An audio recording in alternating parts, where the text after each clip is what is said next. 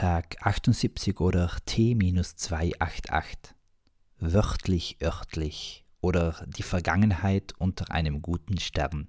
Für alle Mitzählenden, dies war schon die erste Ortschaft. Er wusste gar nicht mehr, wie er in diese Gegend gekommen war. Eigentlich wollte er ja durch das Dörfchen hindurchfahren und höchstens zum Tanken bleiben, aber ein Platten im vorderen Reifen änderte seinen Plan. So musste er auf Halbweg anhalten. Er stieg also aus seinem Mercedes-Benz und las das Verkehrsschild. Noch 25 Kilometer bis zur nächsten größeren Stadt. Das bedeutete eindeutig, dass sein Standort gar nicht gut lag. Er brauchte schnell neue Reifen oder sonst einen anderen Plan, weil sonst würde er heute Nacht die pure Pein durchleben. Er ging grübelnd den Häusern entgegen.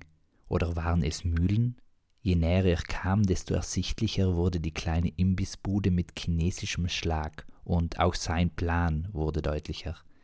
Er würde einfach den Besitzer fragen, ob er ihm sein Auto leihen würde. Zuvor rief er noch seine Missy an. Hallo Schnecke, begann er sehr liebesförmlich. Auf der anderen Seite antwortete eine junge Stimme mit gewohntem Sprachfehler. Spricht da mein Bildauer? Aber Schätzchen, meinte dieser erwidernd, du klingst doch ganz verkühlt. Riet ich dir nicht mehr anzuziehen? Leicht beschämt meinte sie nur, ich hatte Stress und musste schnell ins Büro asten. Noch bevor er etwas sagen konnte, brach die Verbindung ab.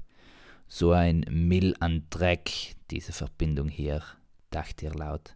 Inzwischen war er schon fast in der Imbissbude. Noch nachdenkend öffnete er die Tür, aber übersah dabei die Pfütze voller Matsch und trat hinein.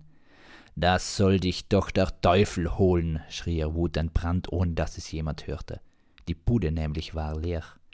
Die Decke war leicht schwarz befleckt und in den Oberecken hingen Spinnweben. Nur aus der Küche vernahm er einen Singsang. Do, le, mi, fa, sol, la, na, na, na, na, na.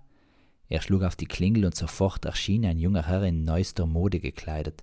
Er trug nämlich eine Hose passend zu seiner Gesichtsfrisur, eine Bartjeans. Guten Tag, Del Hell. Was darf es denn für Sie sein? Ich hätte gerne ein Ei, oder nein, machen Sie mir bitte gleich einige Eiers.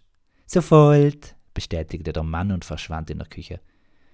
Inzwischen war eine Frau in die Bude getreten und hatte sich ohne zu fragen an den Tisch des Autofahrers gesetzt. Guten Tag, eröffnete sie die Konversation.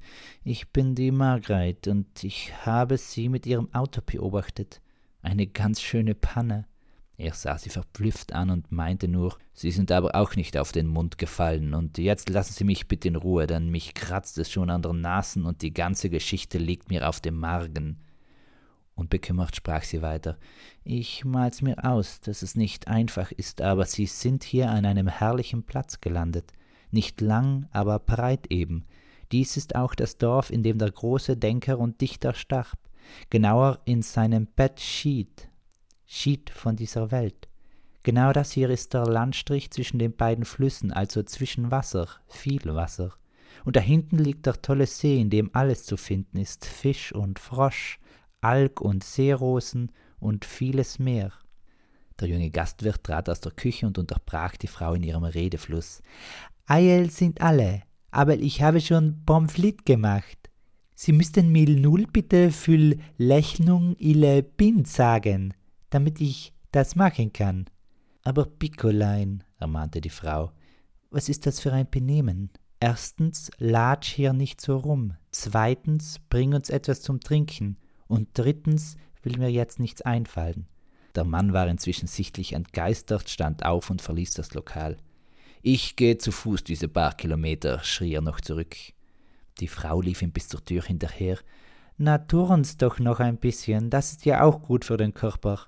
Und vielleicht finden Sie ja vom Harry den Sch... Sch... Nuts. Er hob nur abweisend die Hand und mit einem lauten Machatsch Gesundheit machte er sich auf den Weg. Peace, Amen and out.